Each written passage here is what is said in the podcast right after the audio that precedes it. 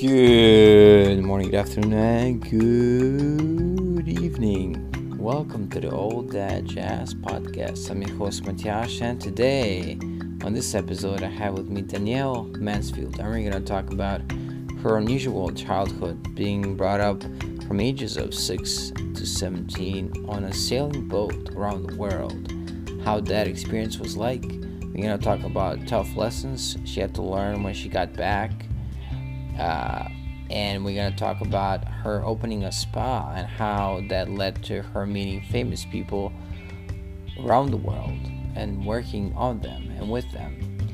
And then learning how to heal other people as well becoming a medium. And uh, eventually um, receiving a course called how to heal and how that's going to help people. And the last but not least, the extraordinary process how she got the website, and uh, we're gonna learn that story. This and much more in today's podcast. So sit back, relax, and enjoy the podcast.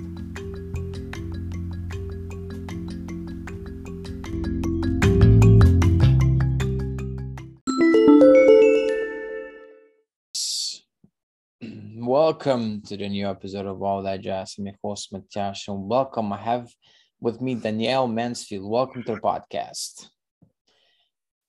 Thank you so much. I'm so grateful and honored to be here with you. Thank you. Thank you for being on. And uh, as it says in the back, how to heal. So there's a story behind this. How to heal.com, is it? You you recently got a got the rights to have that website, right? So I am a channeler, a medium, and a voice for the spirits of the light. Mm. And all that I do in my life is to be in service for the highest light of this planet. And how to heal is a creation that we, me as the medium, is bringing forth that for what this planet really needs, how to heal it speaks behind of its name, howtoheal.com. Right. And it's um what kind of healing is it? Because there's so many techniques. I've I've interviewed people that do body talk, that do um uh that do Reiki. Um there's so many like matrix kind of healing, like uh quantum. There's quantum mm-hmm. healing as well. There's theta healing. Um yep. there's all kinds of healing techniques and uh it seems to me that some techniques that it depends on the practitioner as well the intention of the practitioner how good they are with the technique and all that. So um um how do you heal? How does the, the techniques that you've gotten to know how how does that work? So i knew from a very young age that i was a medium. Yeah and this is kind of where it all started. I was raised sailing around the world. Mm. So my upbringing was with nature and not with people. I remember as I was sailing around the world, every day I would be on deck, feeling the wind blowing in my face, feeling the sun on my body, lying in the sun, with binoculars looking out for whales and dolphins and sharks. That was my everyday for a very long time. So when I went back to a traditional school, I could feel everything.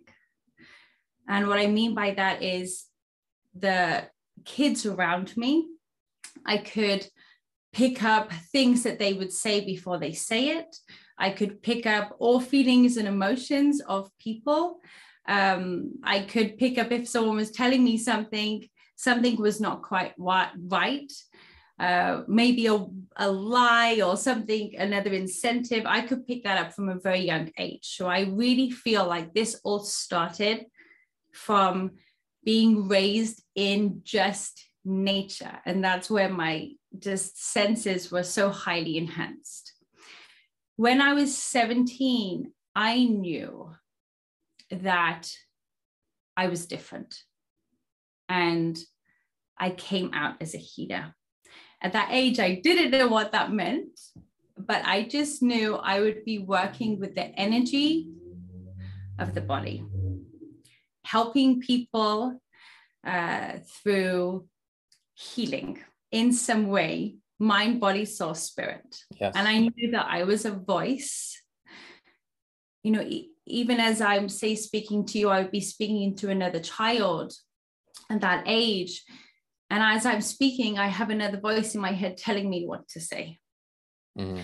I could hear this voice clearer than what I could hear my friend telling me.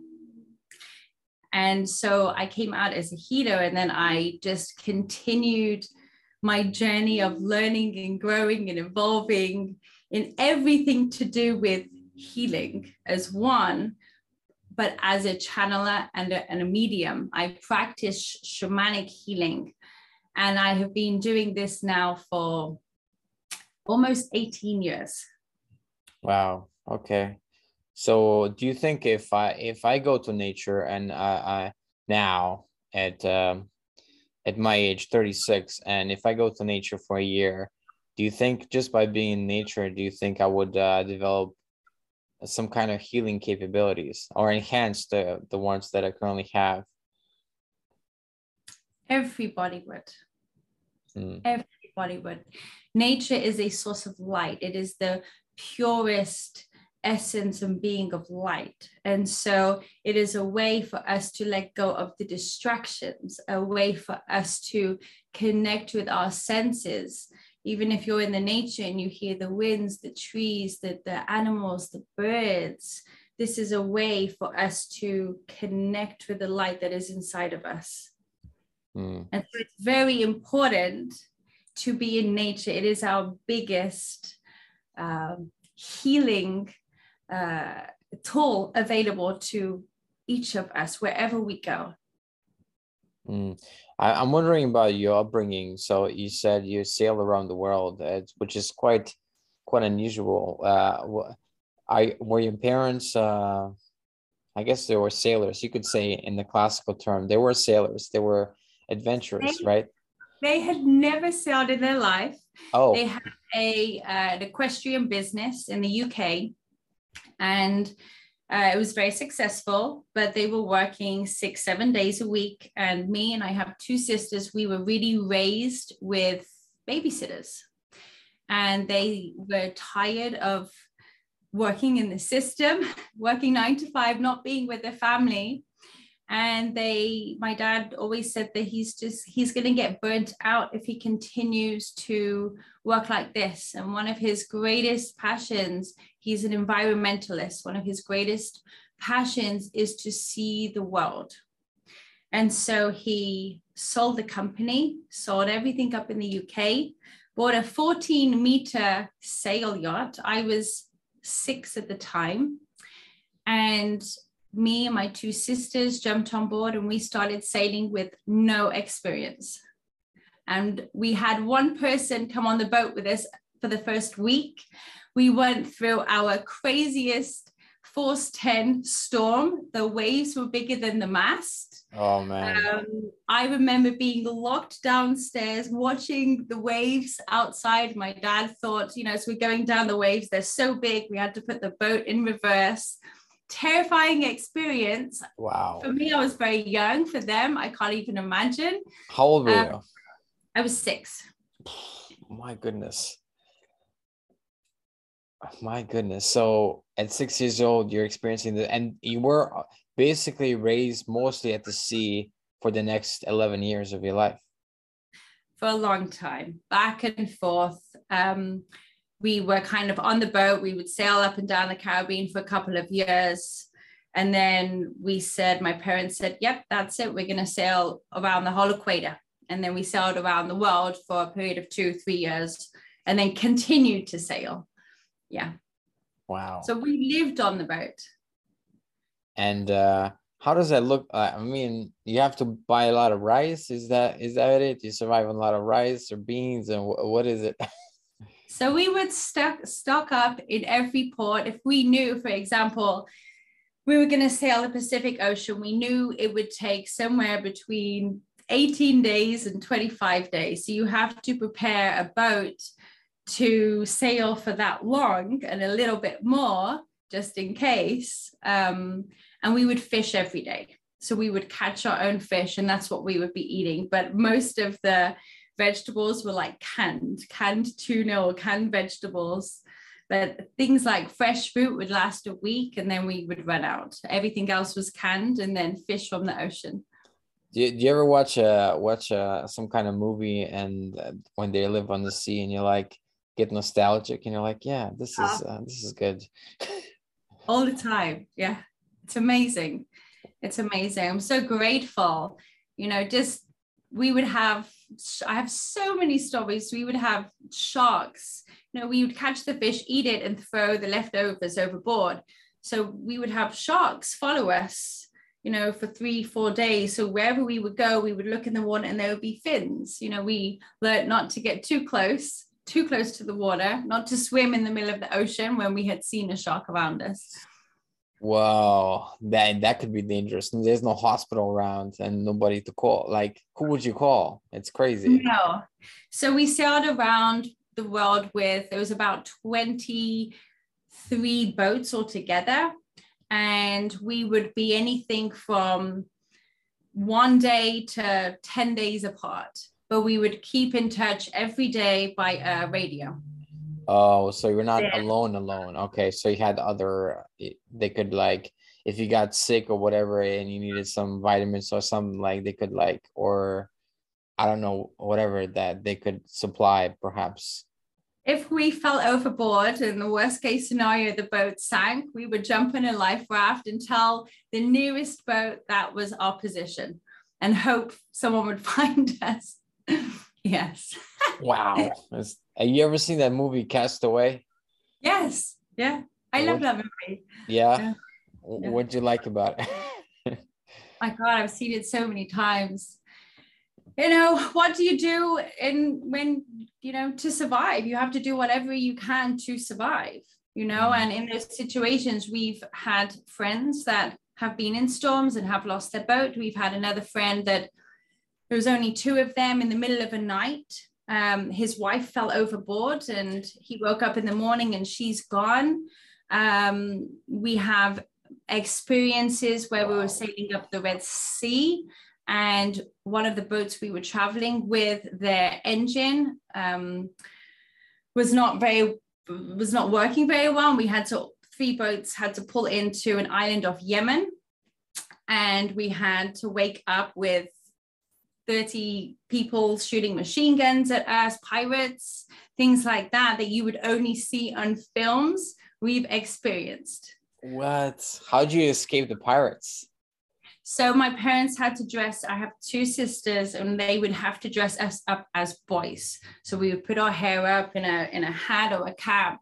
And um, my oldest sister, I think she was about twelve at this time, had to they had no choice. It's either they're going to come and take what they want off the boat or we have to go ashore on a little dinghy and and give them whatever they needed but they wouldn't stop shooting. So my dad made the decision to go on a little on our dinghy with my older sister dressed up as a boy with some cigarettes. And we we knew sailing up the red sea a lot of the time you can uh, bribe people and give them cigarettes. So my parents had cigarettes um, and they just wanted food. That's all they wanted. They just wanted food. So we just came back to the boat, stocked up the dinghy with food, and then went back ashore and then gave it to them. And then we left the island as quickly as possible.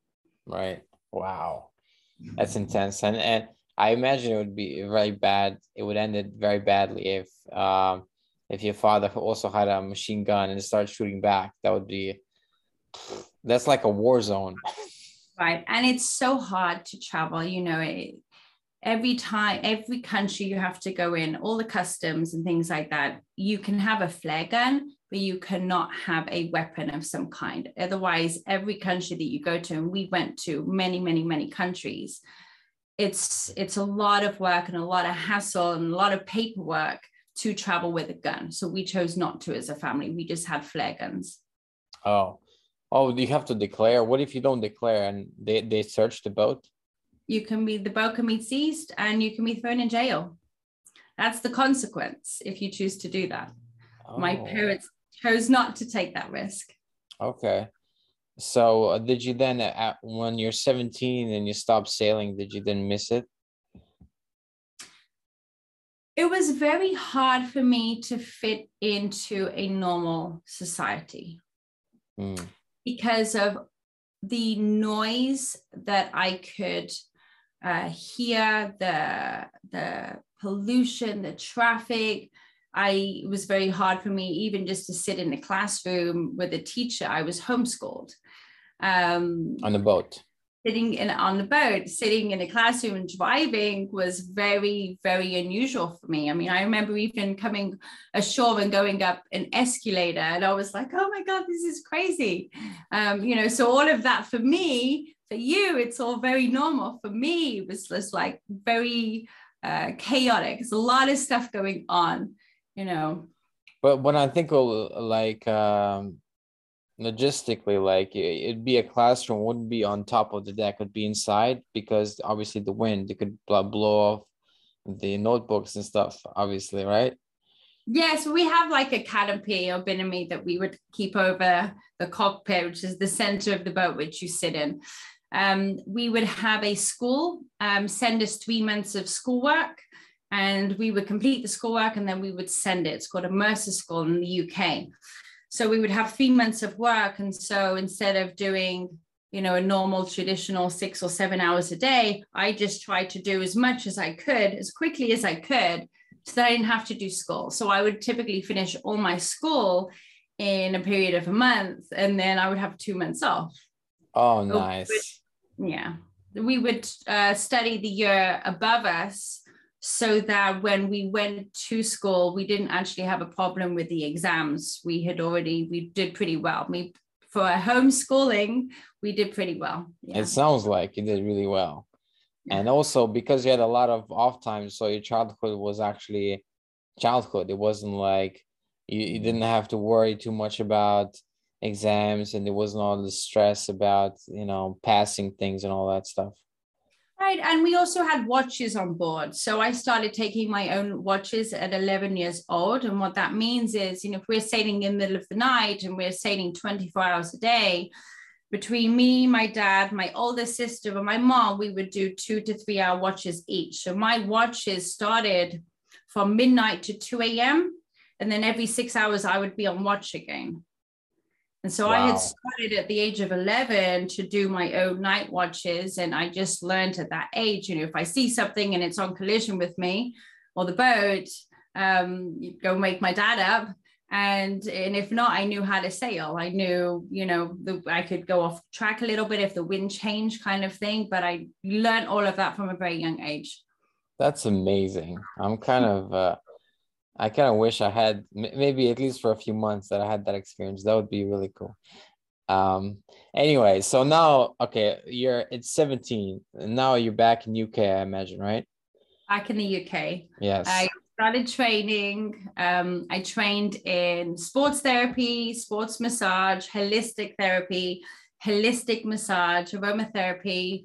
Um, and I, my parents had already started building a home in the Caribbean at this point. Um, and so I was kind of in the UK and I went back to this island called Bequia in St. Vincent and the Grenadines, which was really my first uh, land base, I should say, home. Um, and they hadn't had anyone really offering holistic therapy. So I had trained very early. I knew exactly what I wanted to do. And I just flew back to the Caribbean and opened up a spa. Wow. Um, and, and then a lot of the big mega yachts were coming into the island. And one day, um, one of the biggest mega yachts in the world came into the island and they needed somebody to come on board to give the owners and their guests uh, massages and therapy. So I had opened a spa in the Caribbean, and then within a month, I then started working on uh, one of the world's largest mega yachts. Wow. Owned by somebody that names we shall not mention. anyway, um, so this happens very fast for you, and I imagine also because of your upbringing and the sensitivity that you had, that you were uh, very good at what you were doing. Very good at what I was doing. Very uh, sensitive, and also um, not uh, you know, I started working with celebrities very, very young. I can say the owner of this uh, mega yacht is the owner of Chelsea Football Club. Mm. And so I'm working on the largest mega yacht in the world at the time. And I was not based by who the people were. So when I went on board, the crew were like, "Oh my God, you know, you've seen this person," and I was just kind of like, "Who's that? I don't know. I don't know anything about sports. I don't know anything about who's who." Um, so yeah, because you grew up with just sorry, because it's interesting because you didn't grow up with TV because obviously you had no reception, so you grew up maybe having a few movies and that's it. Yes. Wow. That's it. And a little DVD player. big right. tapes and a little DVD player no Wi-Fi, no phones, nothing like that. We had a probably computer. for the best. Probably for the best. right. Yeah. right. Very so, sheltered. So you're not fazed by them. You just see them as normal people. You see them as uh, you know a big boat. Basically, it's a big boat and yeah. full of people. I was just kind of like, well, this is cool. It's interesting. They've got helicopters and know who are these people? But I didn't think more of that. It's only it was the other people that were making the staff and they're the people that made them a big deal. Um, i remember meeting the owner of the boat and i was like oh are you the lady everybody calls madame? I, that's my first how i addressed her. And she's like yes. And i was like and i think that um, they craved that and and for me i just wasn't fazed by celebrities and all that stuff. Because I, I didn't know who anyone was. And, and that probably helped you actually because you were not glamorized by the people so you just focused on the work. Just focused on the work. And yeah. also i imagine that the people the famous people also appreciated because you were not like oh gushing. Oh, oh my god oh my god oh my god. And a lot of the time i you know for the next 10 years i flew the world with the world's wealthiest. You know they the owners of these boats introduced me to their friends and their friends and their friends. And so for the next 10 years of my life i was flying in the world's largest private jets living in the world's largest mansions and chateaus and villas. Um, and I, I most of the time i was so busy i didn't have time to watch tv or know who people were. And after you work in that environment you know another person comes in with six bodyguards and you you that's how you see it every day then. Um, so it doesn't faze you. Um, but i think that a lot a lot of people that are into you know you see what you see on the tv and you read what you do in the magazines and and it's a big thing working for these people. But for me it never was it was more interesting because I could like, get to live in this country or that country and and you know see the way of life for the the world's wealthiest the world's wealthiest woman who's Australian. She flew me around the world with her. Um, and it gave me an opportunity to see the world from a billionaire's life. And how is that point of view? the sigh. I think that, you know, some people have a sense of reality, some people have absolutely no sense of reality. And when you are living, what I have really learned is I have worked for the wealthiest and they are not happy because whatever you want you can get. And so it's it's that there's no um, balance with or very rarely maybe in this world. You can get whatever you want anytime that you want. You click a finger and it's there. Yeah. and so that was very difficult for me to work for people that had, I would personally say, lost all sense of reality of what is important. Because happiness, money can never buy your happiness. And so after 10 years of that, I chose to leave. Completely leave, like uh, no uh, more clients, nothing at all. Stop the traveling. Um, I arrived in the US. I'm currently living in DC. I arrived in the US to work for the owner of the Washington Redskins. Um, I continued working uh, with the owner, uh, living with them. And then after about a year, I said, I just can't do this. I am a spiritual being that has so much to give and so much to get out. And I cannot help, I need to help people that need help and not as a luxury service. Right. So it was just for the owners. It wasn't for the uh, for the player. I think it's a. I I'm not even sure that's a football team. Is it like. American football? Right. Yeah. Um.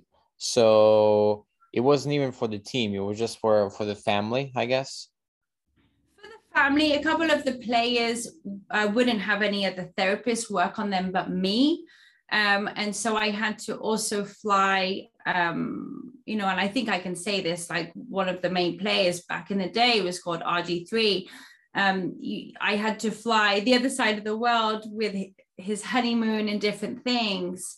Uh, but when I came back, I was like, I'm, I, I, I felt like I was being shipped around and I just couldn't take that anymore. I was mm. burnt out. You could say burnt out, completely burnt out from this lifestyle. Right, and you're also not the, the not your own boss because you were obviously you had the clients that you know had to follow them around basically, and uh, and wherever uh, the money was, I would be taken to.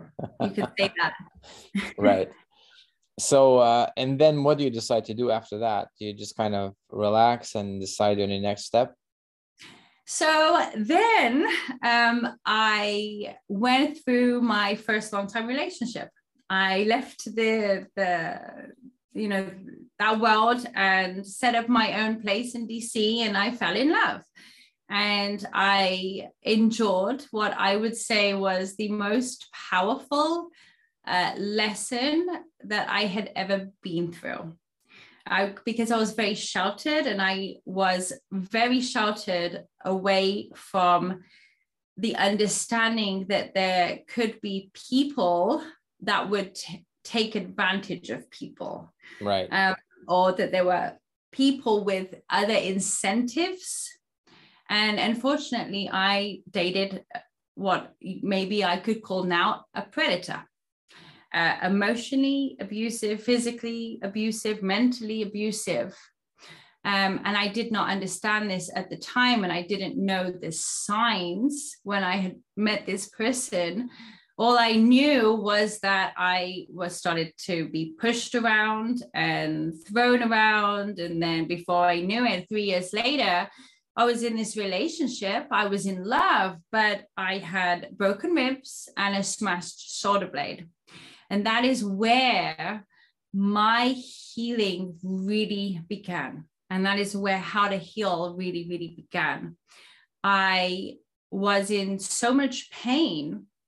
Um, I got out of the relationship. I just had to beg the universe. I know that there's this higher power. I have helped people all of my life to heal. It's all I know. But I have never done work on myself. I've never had something happen to me where I have needed to go inwards. Right. And then the universe said, Well, here it is. Here's your lesson. right. And then I went to the hospital. I saw three spinal specialists, and they had all said that my ribs were so badly smashed that I would have to replace them and put a metal ribs in place. And I had never heard of such a thing.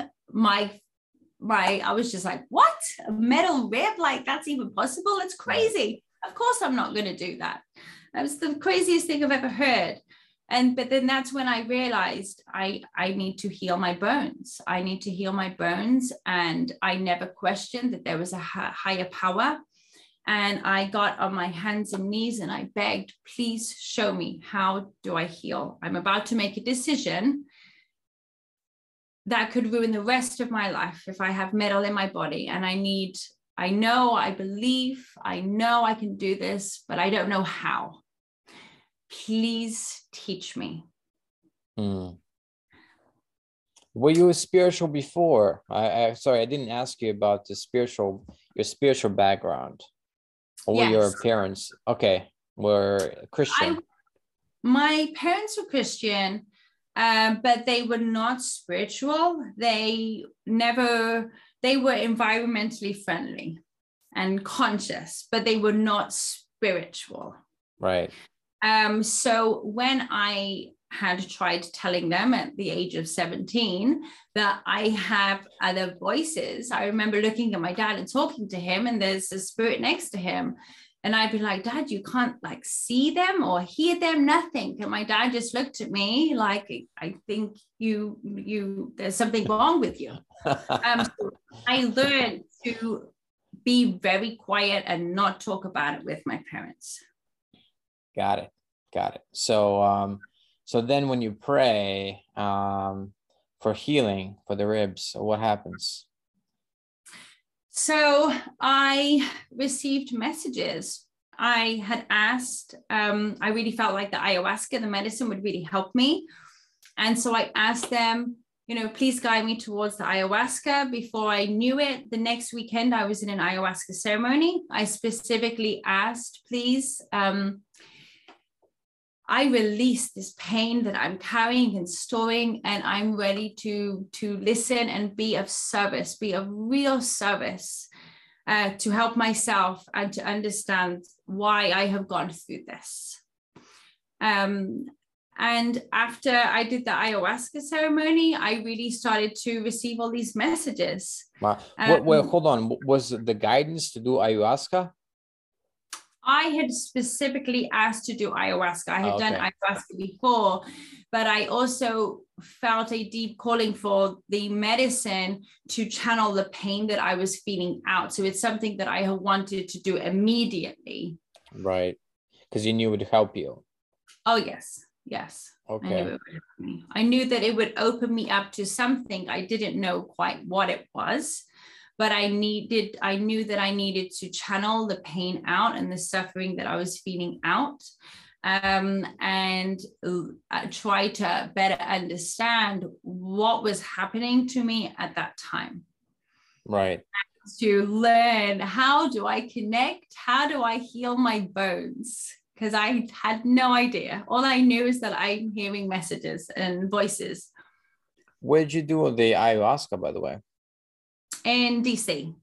Oh, in DC. Okay, I thought you went to Peru or so, uh, somewhere like that. Yeah, I have. I have been to Mexico and I've done it there. Uh, but locally, we do the ceremonies. Not how me was, personally, but I do go to them. How was your first experience with ayahuasca? Um, not what I had expected because on you know the documentaries they need to make a documentary. So they show you the most extreme uh, the worst things the best things but the most extreme things to make it a documentary. So right. i had seen a couple of documentaries and i thought oh my gosh i'm going to die or i'm going to see the devil or i'm going to just have the crazy experience. What am i doing? So i had all these expectations. And it was completely not like that. It was the most beautiful, powerful thing that I'd ever done. We're in the middle of um, the uh, a jungle in the middle of Mexico.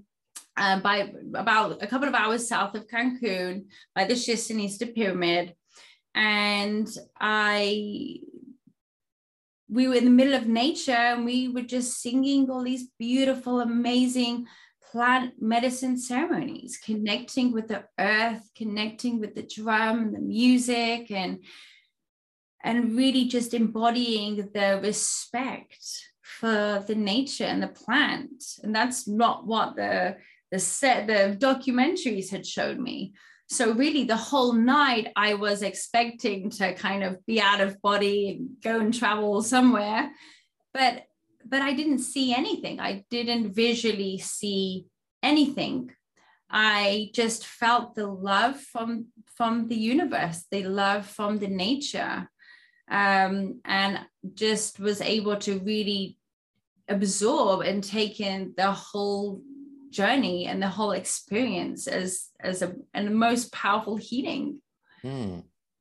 that's amazing. So now now going back to the second time you do it it, it was a uh, i imagine it was quite a different experience then yes um my first intention my first ceremony i had asked specifically to connect with the nature and that's exactly what i got mm. to hmm. connect with what's important the second time I did my my ceremony, I specifically asked to release the pain and to have and find the strength to leave the relationship because I knew that if I had stayed with this person, I would most likely end up dead. Oh, you were still with him and you found it hard to let go. The last, the last stage of the relationship, but the ayahuasca gave me the strength to leave. I knew straight away then this is, I can't do this anymore. I went and got the apartment, my apartment, moved all my stuff over there slowly so that this person could not find out. Um, very, very careful how I did it. Um, and then once I was able to move, that's when I started just listening and absorbing and just understanding what was the greater message that I was being asked of. Mm. Did, you have to block him as well from your phone and everything? Uh, I had to go through court and he was put into jail. He was put into jail. Wow. Okay. Okay. Wow. Yeah. Uh, so um, do all of that stuff. I had to go through court. I had to. Um, I would say that back then I never would have believed I would have gone through all that stuff. Now I look back and I could do it again. hopefully, I never have to, but I have been through so much, and and that now I'm just able to uh, remain much more grounded in this situation.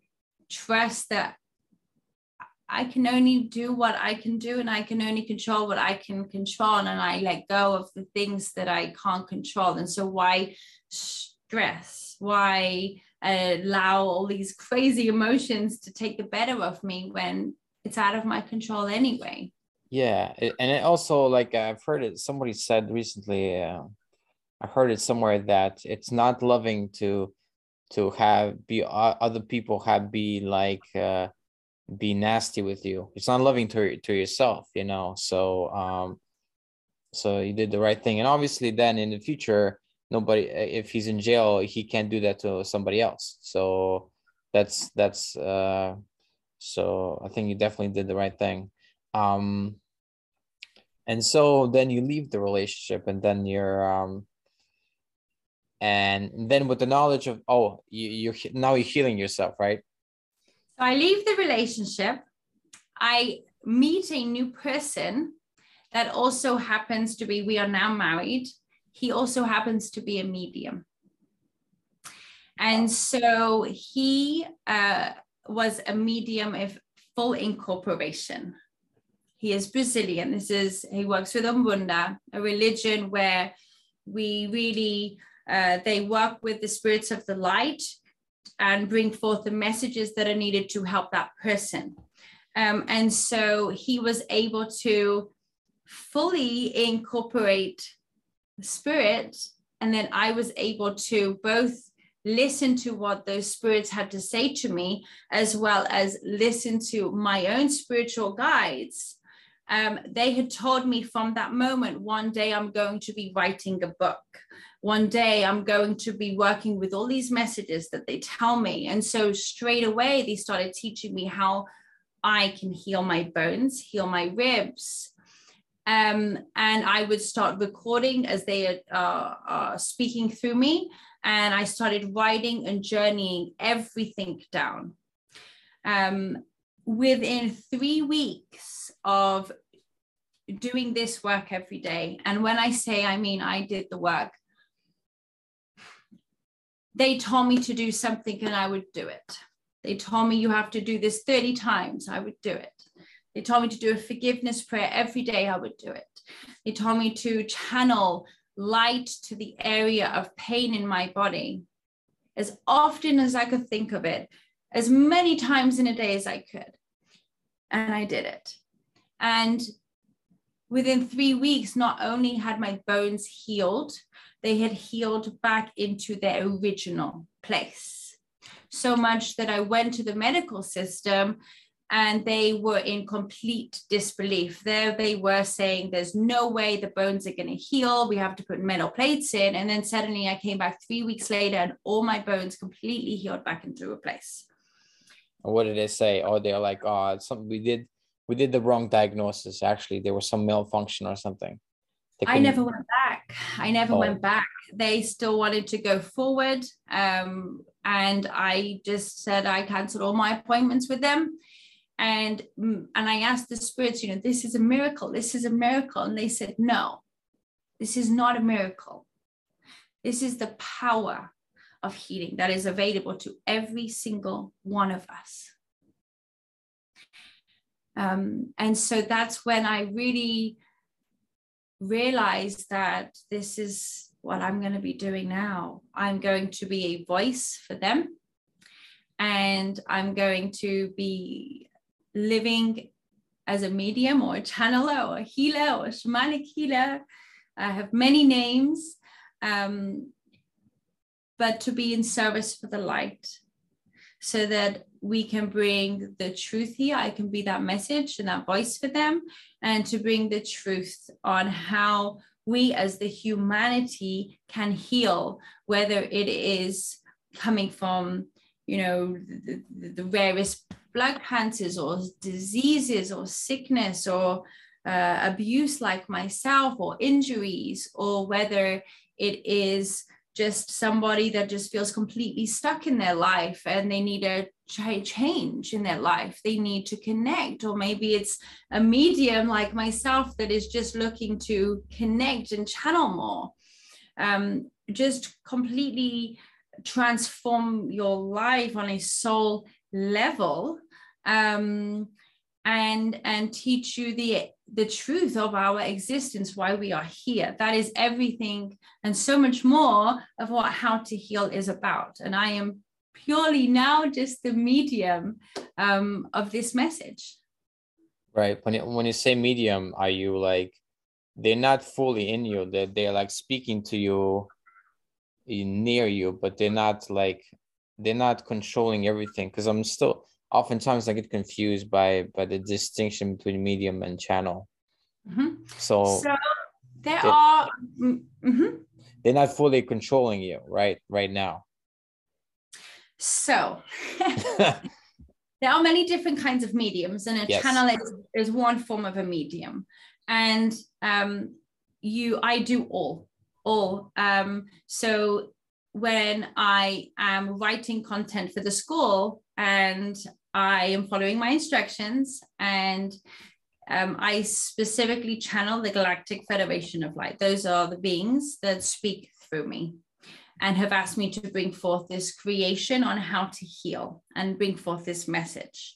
And so over the last couple of years, I've been building up my relationship with them and really just surrendering to what I'm being asked to do, learning and understanding and growing myself to let go of all the things that I've ever learned to be a full instrument. And so, uh, 10 months ago, I was told that I will be starting a project called How to Heal. And I didn't know what that meant. And I mm-hmm. was told you're going to start teaching on this date. It's a Tuesday. And I would kind of go in my calendar and be like, let me see if it's Tuesday. And it was. The information was never wrong. I was always trying to catch them out, but it was never wrong. Right. And so I set up this class called How to Heal. I had no idea what it was or what it was about. I knew it was about healing, but that's to the extent. And then in advance days- for 10 months in advance So I've been doing this now for 10 months, but they gave me about three weeks. It was 10 months ago, but they gave me about three weeks' notice to say, this is what you're going to do in three weeks. Oh, wow. So okay. I said, okay, I know I'm doing a two hour class. What is it that you want me to teach? I closed my eyes. I had a pen and paper, closed my eyes, and they would write right through me. I had no control of what was being written. I had no control of my hands and I would open my eyes, and there in front of me was 50 pages written. And I didn't know what those pages were or said until I read them. And so um, I get a feeling of what the message is as it's coming through me, whether they're speaking through my channel, whether they're writing through my channel, or whether it's a full incorporation. Um, I have a feeling of what they're doing, but my body's here, they're speaking through me, but my conscious is kind of out of my body. It's here. I can come back in if I want to. Um, if I need to say something, I can have full communication with them as they are using my instrument. So you're kind of just hanging out and about like in the area as they're doing the work, and then you come back in. So I almost like leave my body for them to come in. Does the sense of time change when you leave your body?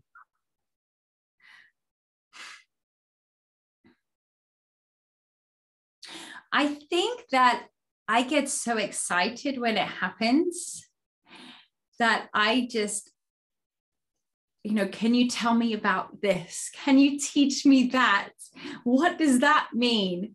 And so I almost like allow them to come through me even more so but if I wanted to come back anytime, I could. Okay. Okay. Um, so, so, mm-hmm. so the uh, so then you have to read all of. I mean, you read all of the fifty pages, and then does it immediately make sense to you? Like, oh yeah, this is this is amazing. This is, and then you like practice it. Or... So beautiful. It is so beautiful. The language is so beautiful the amount of love that pours into everything. The Does mess- the writing change? The the you know the because everybody that writes they have a certain handwritten like the way they write. Does it does it change when they're they writing instead of you you as you? Uh, sometimes it does. I would say that um, the way they write is very different to how I would write.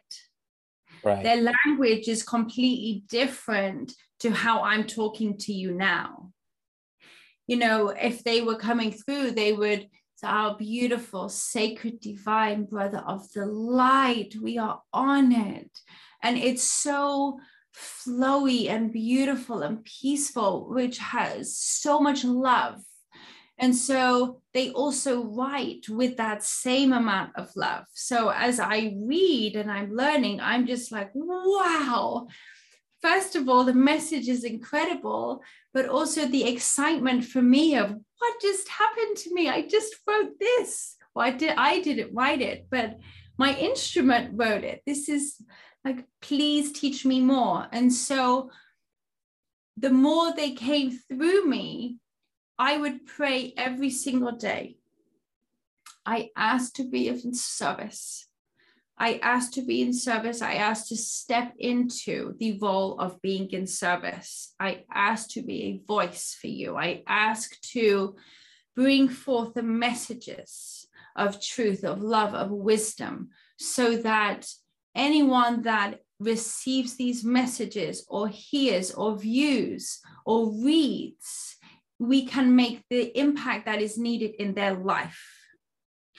And so I would pray every day and I asked for this. I asked for this. And so when I asked them, why choose me? Why me to bring this? And they said that we are all mediums. Everyone on this planet has the ability to connect but we are very distracted. We are mm. distracted right now by the vaccines and the virus and this and the news and the fear of what is happening on this planet. and and we uh, many of us are many healers too. And that is not important. None of that is important. What is important is that we remain in a place of wanting to help. And they said that we chose you because there's so much um, need or want to help people and there is a passion which is a very intense emotion to want that thing to happen. And so when you come from the law of charity, the, the, the need and help, want to help, to be of service with the ingredient of passion, the love, the life to do it, they will connect more with these kind of mediums because those are the mediums that can uh, be grounded enough, not distracted by the other stuff that's going on because they will understand the importance of that message um, more. Right. So, um, is the Galactic Federation of Light? Is it like? Is it kind of like angels, or would that be an inaccurate way of describing them?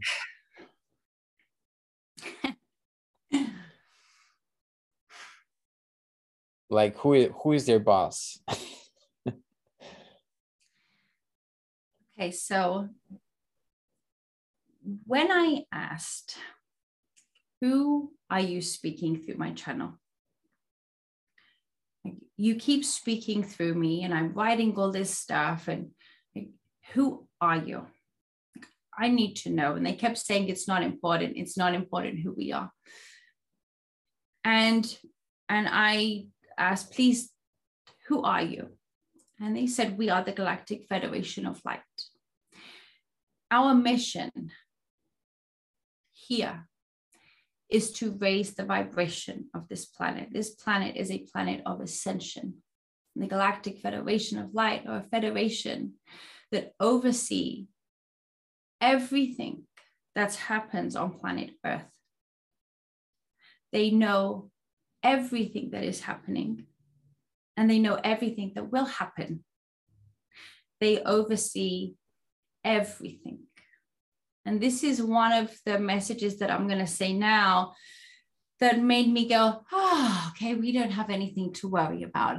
Ah, not the news and what people are saying and this. Okay, now, thank you. This is what we all need to hear. And so I'm going to repeat what they said. Mm. They would never allow anything to harm this planet. Anything that comes to this planet must go through them. But sometimes we allow lower planetary systems to pass through.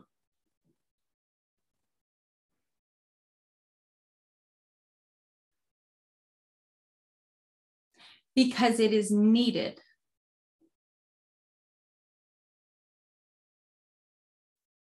the humanity need to shift. There needs to be a shift in the frequency of the humanity, and the humanity needs to raise its consciousness. And so they have allowed lower planets to come through to create the shift that is needed the shift in the humanity that is much needed at this time. There is a lot of old energy that is leaving that no longer serves this planet. Again, this is a planet of ascension. And we are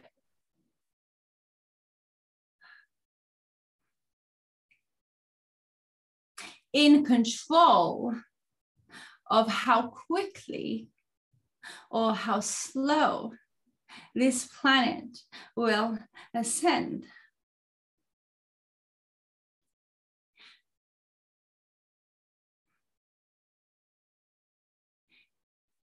They see the shift. And if you, and I'm going to give you an example that is coming through now, okay? 10 years ago, if you asked how many people were questioning, all it takes is people to question Mhm. and their awakening begins. Yes. And 10 years ago, if you asked how many people question what is out there, what is this life? And you question now, every single person on this planet is questioning. That is the reset. That is the great awakening that is taking place. Every single person. Every single person is questioning something. Mm. there are many beings that have had many chances here. And we have given them many chances and to change. Where they come from, all they know is fear and control. And so they have come to this planet with all that they know. But it is time for them to leave now. And it is their last time that they will be allowed back to this planet.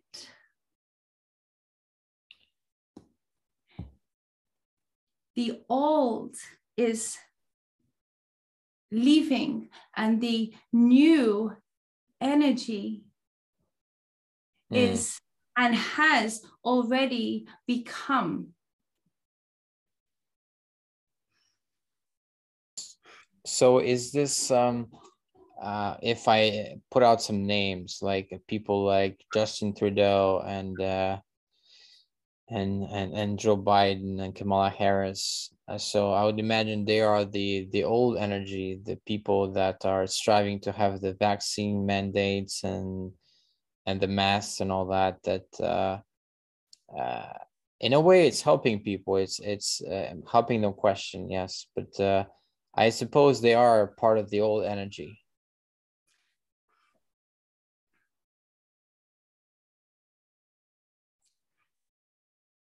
this is a tricky question because we don't want to give you the wrong or an answer that is not clear for everybody. We must look at all beings as our brothers and sisters of light. They are all our brothers and sisters of light. And sometimes we may not all have the same agenda, but we are all here to learn and to grow and to evolve.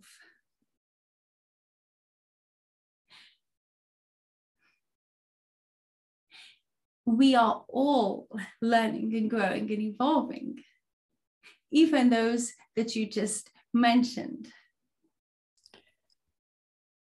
So perhaps they're just lacking uh, wisdom right now. Or would that be unfair to say?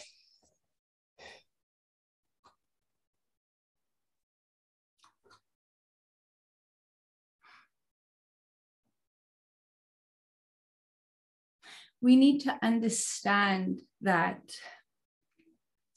when we think of this life, that it is not just this life. And that is where the humanity gets confused.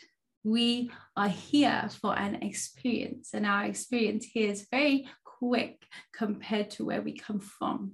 Mm. And so, with each experience that we come here for and with, we grow on many layers and levels and planes. And each of us is going through something that we need to go through. There is a lesson behind every lesson that we are currently experiencing, learning, and living in. There is a much greater lesson that is being learned for each and every one of us. Okay, so how about if we if we pray for these people? Does does the Galactic Federation of Light work with their uh, um how do I put this their their personal guardian angels or or is that a separate domain from the uh, from the federation?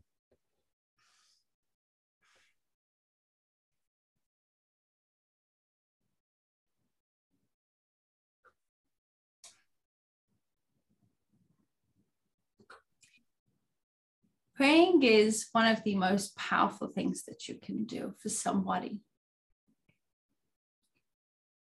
Because if you imagine you have a, this example is just coming in now, you have an ice cube. And that ice cube is the person, and, and they have a lot of um, barriers and layers and ego and, and, and just structure around them and it's an ice cube. You can throw as much water as you can onto that. You can throw as much light as you want onto that. And that ice cube will eventually uh, slowly start melting and it will eventually turn into light. Eventually, all of it will melt and evaporate. So you're saying it's just a matter of time. However, what you said before is that some um, choose not to evolve. So they're here with a different agenda. So even though they are brothers and sisters, they are uh, adamantly sticking to uh, ice. The lower planetary systems have come here. And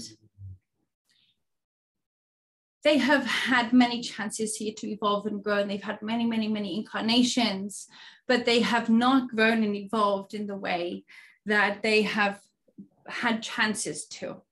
And so they will not be coming back to this planet. This is their last incarnation here. And so their, their last bit of power because all they know where they come from is fear and control.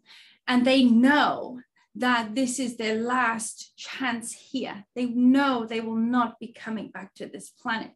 And so they are trying to do as much as they can, or they think that they can, um, to uh, with that fear and control. But they are not in control. Are you directly referring to the the vaccine mandates, among other things, that is uh, keeping and the mainstream media, especially in US, that uh, is very much driving. Or no, no, maybe not just the U.S., but the whole Western world is driving this uh, this fear uh, drum, this fear propaganda about COVID, and that you must take the vaccine. Okay, one second.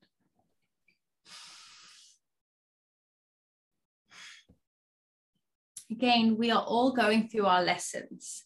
And so, whether you are vaccinated or not vaccinated, there is a much greater lesson that you are learning on a soul level, not what you can just see in front of us. And so, what I mean by that is that if you have to evolve, and this is a way to help you evolve more, um, then that is one of the things that you need to do. Nothing can get in the way of your path. Only you can choose to do what you want to do. Um, but there is a much less greater lesson that is being learned behind of what you are doing and that is the thing that is forgotten or is being forgotten but this is the most important thing is how we are learning and evolving and growing. The vaccine. There is a lot of fear. The fear is the worst damage. The fear is what can harm you the most. And so I have to be careful what I say here. So I'm just confirming everything with them, making sure I don't say anything that could affect somebody in a in a in a way other than the truth. Gotcha. We are all beings. Are we all all sovereign beings of light? That light is untouchable unless you give or choose to give that power away. I'm asking them what they mean by that message. One second.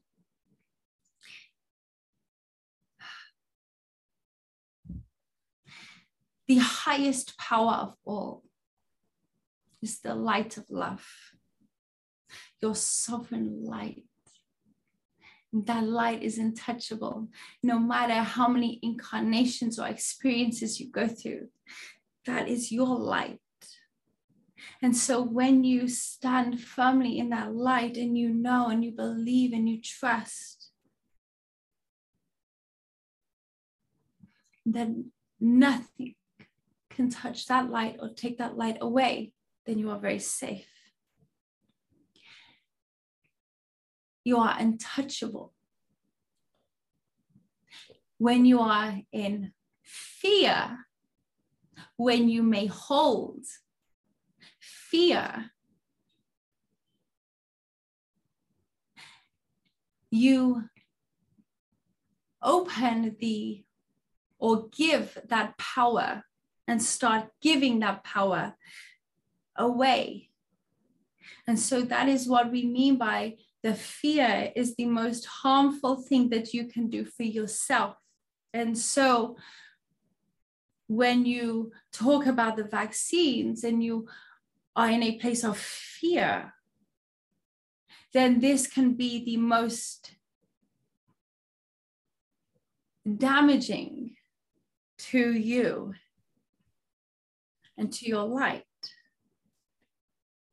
Right. So if you buy into the fear, but also if you, um, I guess, so even if you take the vaccine, uh, what y'all are saying is that it doesn't, it can't affect you because the light is unaffected. One second.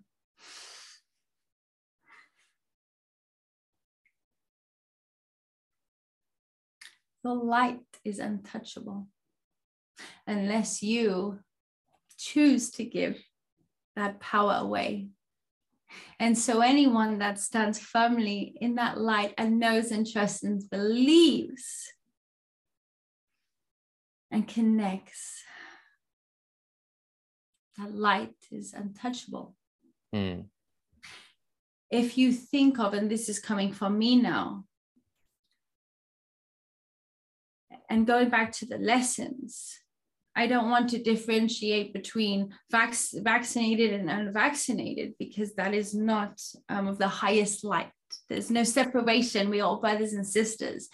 And, and we are all going through the experiences that we are going through but behind of the lessons that we choose to go there are also consequences and more lessons that we have to go through and so we have to always think of our life as a whole and not just of this experience and so we may have to go through more lessons to understand what the lesson was that we needed to learn in this life.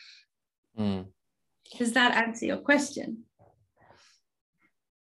Uh, kind of. I um so as a totality we're if i'm getting it right we're learning all the time if we want to. And no matter what happens we can always learn even if it it's a bad experience we would not use the term a bad experience. This is a very human um, uh, language. Yes. Uh, there is only a lesson. Right. Okay, so to to have gratitude, even if at the time it might be uh, we all painful. Every, everybody each and every one of us can connect with this light. And that is why earlier we were talking about nature. Nature is light. This is the most powerful way for you to completely and utterly connect with this light that you hold inside of your heart. For this light is your highest truth of all. When you connect with this light, you'll understand and learn and trust and believe and know with a surety that you are safe and that you have absolutely nothing to worry about. You are simply living through an experience that is much needed at this time for the humanity. Again, this is a planet of ascension. And so we ask rather that you find and ask yourself what is the feeling that you are going through and how can you eliminate that from your field and body so that you can be at peace with yourself and live in the exact moment that you are and that you are very safe.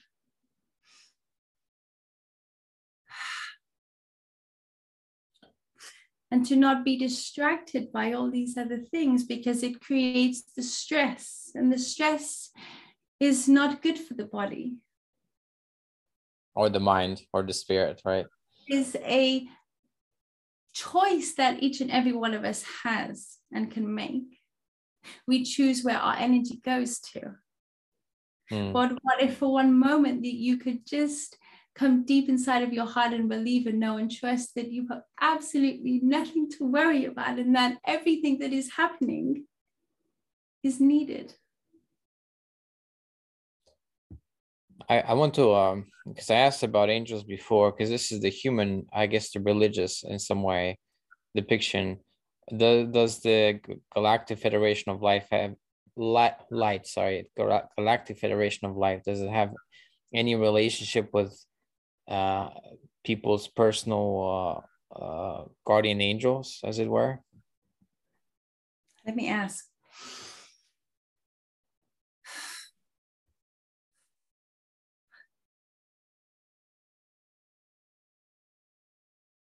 We are a frequency of light. Everything is a vibration and frequency. We are a frequency of light. We speak to you through a frequency of light. Dining is channeling through a frequency of light. When you speak of angels, this is also another frequency of light.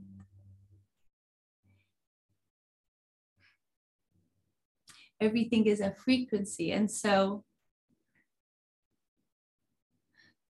if you are asking if it is something that we need to connect with or something that we can connect with or something that we are simply are just being in the answer is yes because we are all a frequency of light. Okay well cool. That what you said before kind of reminds me of um, that if you have light and you cannot be uh, if you have a lot of light or something like that that it, reminds me of psalm 91 who says um basically says that whoever dwells in the shelter of the most high will rest in the shadow of the almighty uh, and i will say of the lord he's my refuge and my fortress my god in whom i trust. And then it goes on to say that people die at the left, on the right, but it will not harm me because I, I dwell behind the shelter of the Almighty. And that seems like something that this Galactic Federation of Light is saying that if you if you pray and all that, that uh, the the divine will protect itself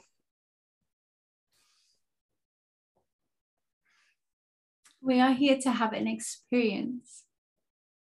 And so we have to do whatever we need to do to create the experience and live the life that we choose to and want to. And so we have to ask ourselves what are the things that each and every one of us needs to do to enjoy this experience because this life is so incredibly beautiful. There is no other planet like planet Earth. That is why many of you have come here and chosen to, and still continue to choose to, and will continue to choose to come back forth. Because this planet is like no other. It is a very beautiful planet that is filled with love and filled with life and filled with beauty and filled with colors. But we just need to remember what it is that we need to do to eliminate all the things that we are holding or storing or thinking or speaking that are stopping us from connecting with our true divine sovereign being of truth. That is love, that is happiness, that is light. And so it is our job to remember to connect with that light and to let all the other things that we have absolutely no control over to let that go and just to come into believing and trust and knowing and a surety that we are very safe in this experience that we are going through right now. But it is something that each of us needs to go through because there are so many lessons that are being learned on so many different planes and atmospheres we have no control over what is happening, but we can control how we feel as we go through this experience. And so we ask that you find the cause of where you want to give that energy and time to. And we hope that you choose the love, the light, and the plane of all that this creation has come here to bring for each and every one of us in this experience. Hmm.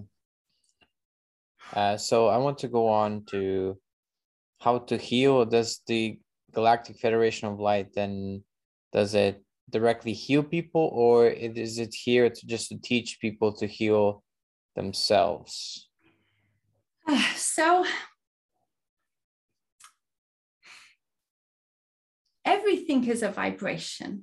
Yes. You know, you have your lower vibrations, which are more fear, control, anger, guilt. And, and as you raise your vibration and, and you shift into turning this into this, which is light and love and trust and knowing and manifesting and believing in abundance and just everything that is beautiful.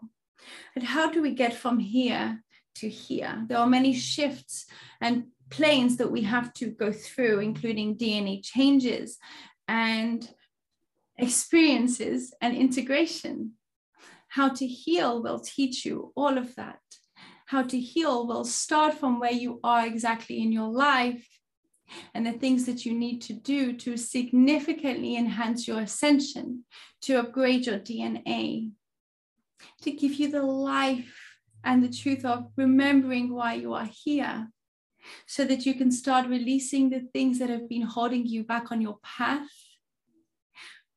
and shift you into a frequency of soul alignment so that you can remember who you are, heal the things that have been or are holding you back, the cords and attachments that and experiences that you have been through in your previous incarnations, so that you can truly learn how to cut these free from your body so that you can continue on your path without this weight. Mm. It is a how to heal speaks exactly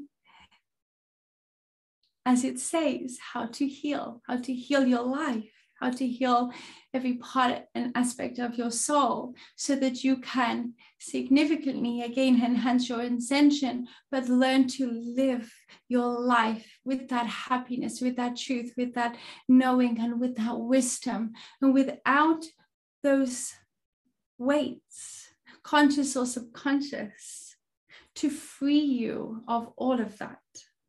Mm. That is the creation of how to heal. And is this like a course that people can take in their own time and it'll be free? Am I correct? One second. so even as I'm speaking to you now, you'll hear my voice keep changing because they're just yes. coming in and out and in and out. And then I have to kind of breathe and, and kind of like ground a little bit. And, and so some of it's from me, most of it's from them at the moment. Uh, but for me, it's been a whole process. For me, it has, I had to, um, you know, as a shamanic healer, I had my practice, I had my full time business. I'm booked up months and months and months in advance. And when they came through and told me I'm going to stop everything to bring forth this message, I went through um, many experiences of learning what surrendering means surrendering to my identity, surrendering to layers of ego, surrendering to I've done you know healing all my life and this is and now i'm not doing this now i'm a channeler or a medium or and, and i had to let go of all of that. And that for me has been the hardest part of um, uh, understanding what this message is and how to be the, the instrument for this message. Um, i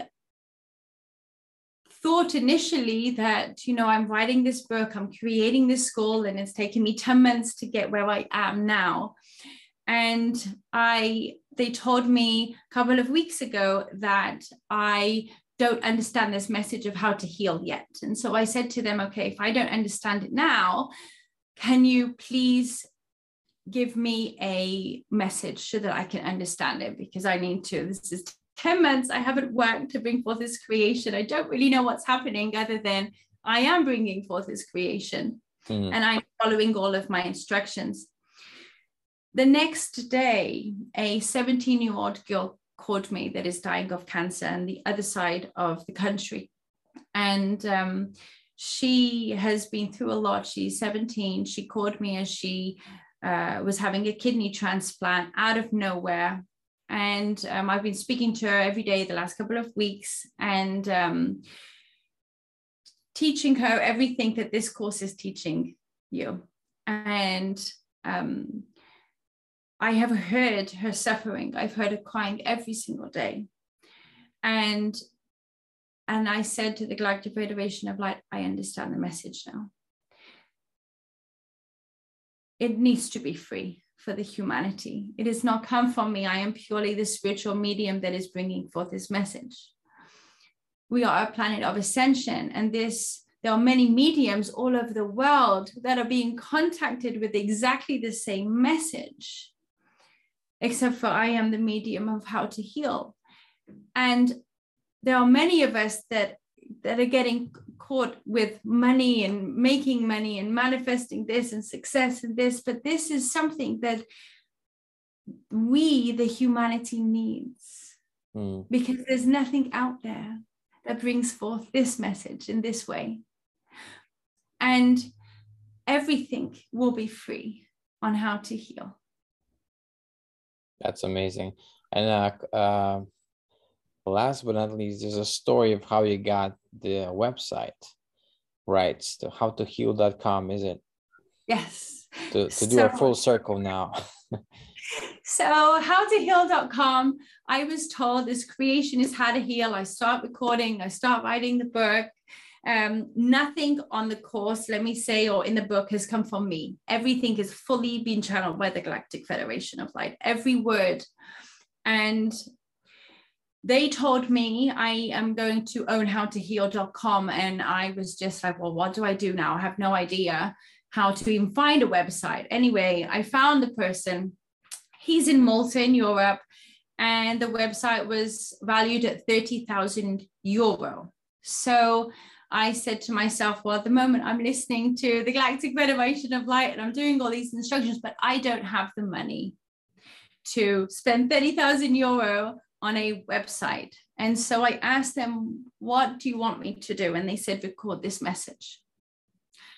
And I allowed them to fully come into my body and speak through me, a little bit similar to what I've been doing with you here, um, but except for they were fully in my body.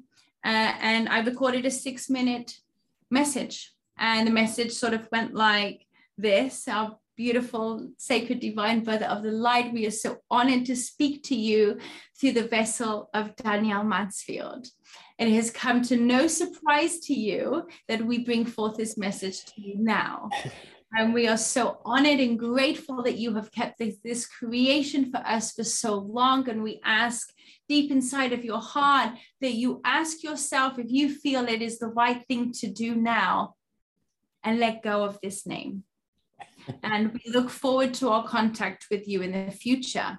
So I recorded this message. I had no idea what they were going to say. And I was like, oh my gosh, how do I send this person this message from a spirit to a person that I don't know? Um, he's going to think that I'm completely crazy, or he's going to understand the message. And I had hoped he would understand the message because the Galactic Federation of Light said it has come as no surprise to you, this message. Um, and two days later, the website was in my name. Amazing. Wow. And I realize I have no control over what is happening other than I need to bring forth this message. And it's not up yet. It'll be up in a few months howtoheal.com is up and running and ready and and I'm still recording and I think that I'm going to keep recording and recording as all these messages come uh, are just streaming through me right now. So people can can go on it and um, and start learning right away. Yes. So you can go on the website. There's seven modules there's seven chapters in the book. There are seven modules. And within each module, there are a series a series of step by step lessons that you must integrate. And so they start with a forgiveness prayer and they show you how you can quantum leap your healing and start letting go of the cords and attachments of things and experiences of people and spirits that have either created harm to you or you have created harm to them. And there needs to be some of these cords that are cleared because this holds us back much more than you could ever realize. And so we give you this very step by step instructions to follow and integrate. And as you are following these instructions, you will start to notice shifts happening within your life and around you within about three to four days of this integration. Uh, we get you through the first module, and then we will take you through a fully guided shamanic uh, healing that they do where they are. Um, very, very powerful, um, out of this world, actually, I should say, just the most powerful healing that there is um, and then you'll upgrade your DNA, and then you go through the next series of lessons, and then you go through another healing through your chakras, and then you go through another healing. And so, with each module, you are significantly enhancing and upgrading your DNA. We cannot ask you to take a step from here to here without the integration. Otherwise, you will not be fully healing or releasing the cords and things that are holding you back. And so we look at this how to heal. You are healing your soul, you are healing your life, you are healing your experience on so many levels, and you will not need to go back and heal again. It is healed with this work. And so with each module, you are upgrading you, and you are healing and you are raising your vibration and you are coming more into alignment with who you are and remembering why you are here. Wow. So it's uh it's mostly self-healing or is it also designed to help heal others? All of the above. nice. so it each, also makes you a healer you could call a healer or a channeler or me. I have so many names, and they have told me to let go of who I think I am or what I think I call myself. Uh, because it's an attachment and that attachment will hold me back. And so when I remain open, I can become anything that I want to be. And right now, I am just being a service for the light. Mm. Okay, I'll ask this question. Maybe uh, perhaps it's a bit selfish question, but does does the Galactic Federation of Light have any advice for this podcast or, or me or anything like that?